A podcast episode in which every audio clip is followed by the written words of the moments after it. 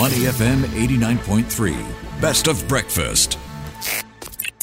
The bigger picture only on Money FM 89.3. Welcome to the bigger picture. As we wrap up the year, it's a good time for investors to reflect on their portfolios and think about what worked and didn't when it comes to their investments. So let's check in with Sean Quek. He's the senior portfolio manager of the Paragon Sage Fund at Paragon Capital Management Singapore. Sean, thanks for joining us today. Thank you for having me. Well, you're someone with over 20 years in capital markets and wealth management experience, so lots to learn from you. So we hope to also identify some of the companies investors can look forward to to consider putting in their portfolio. So when you run your fund, what do you take into account as quality companies? What are some of the traits you're looking for?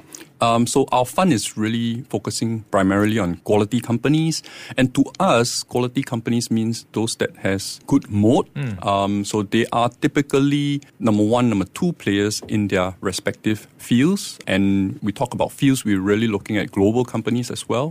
So these are companies that can withstand cyclical movements in the economy. They have strong company balance sheets, for example. So they are actually companies that actually can go through the test of time. Uh, so a bit of a moat a bit defensive in a sense.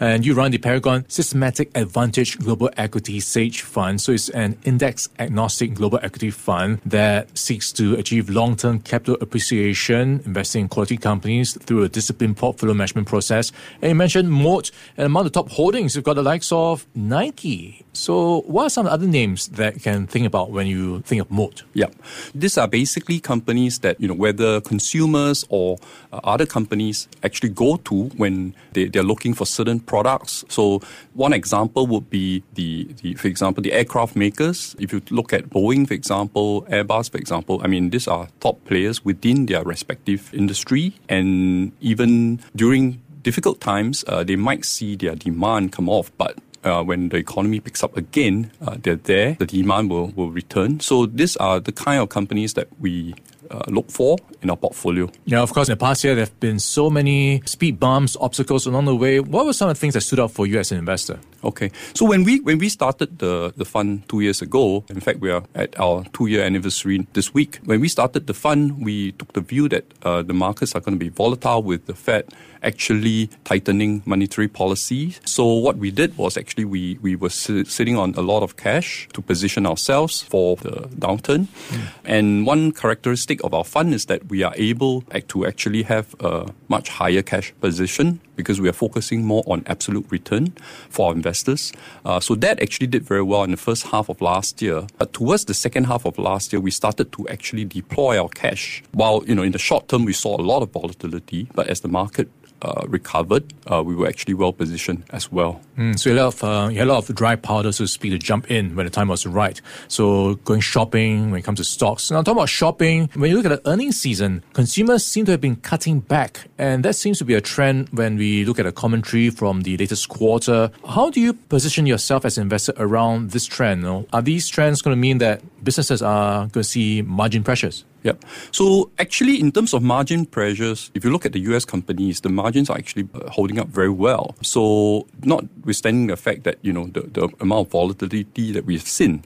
In terms of results season, again, um, they have actually been very resilient. So yes, in the short term, what we have seen in the last six months is a, a weakening of consumer sentiment in the US. Mm. But in terms of how we manage the portfolio, we, again, we are less susceptible to some of these short-term cyclical changes. Uh, in fact, to us, when things, when good company, quality companies get less popular, this is actually the, the, the time that we actually uh, look for our opportunities. So in a way, you know, we are a bit contrarian. Mm. Uh, we do like uh, some short-term bad news because it provides us with the uh, opportunity to get in. Um, whereas on the other hand, if things are, are you know looking up too too well, uh, so to speak, then you know you tend to struggle to find good investment opportunities. Yeah, of course, uh, you're more of a bottom up picker. So, in that sense, you look for the companies that really are attractive.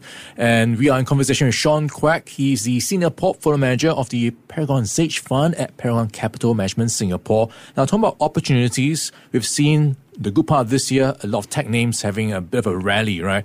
Especially the Magnificent Seven. So, what's your take on going into this space right now when you look at the valuations?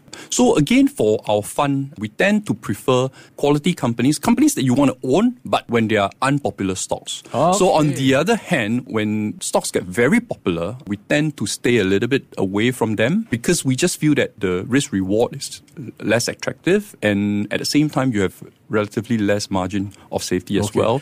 Um, not not suggesting that you know investors that are happy to buy and hold for long term shouldn't be you know Okay. involved in some of these names, uh, but our strategy is really very different. I would imagine Nvidia would have a moat. To what level would it need to come down for it to make it attractive for you? Yeah. So again, we, I mean, I guess, uh, you know, I, I won't actually go for exact number. When we actually construct our portfolio, we look at the stocks on a relative basis. So relative to the universe, right now we have about a universe of 200 stocks in our quality company universe.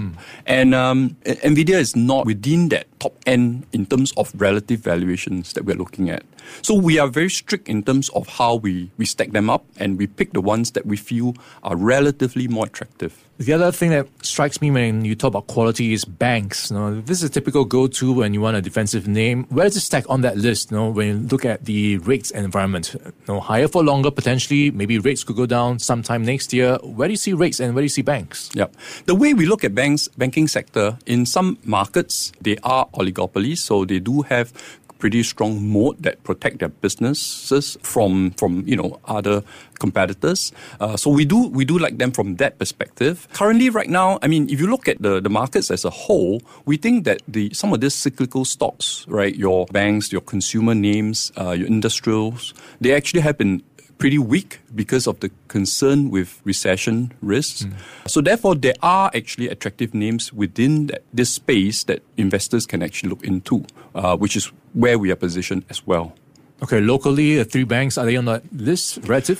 Um, actually, locally, no. Our fund tends to be more globally focused, uh, so we do not look at the Singapore banks.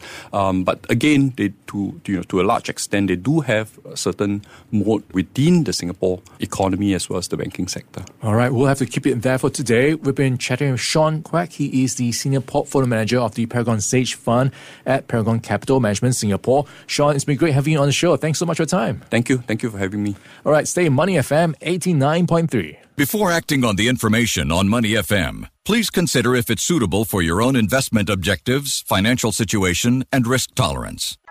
To listen to more great interviews, download our podcasts at awedio.sg or download the AWEDIO app. That's A W E D I O, AWEDIO at the App Store and Google Play.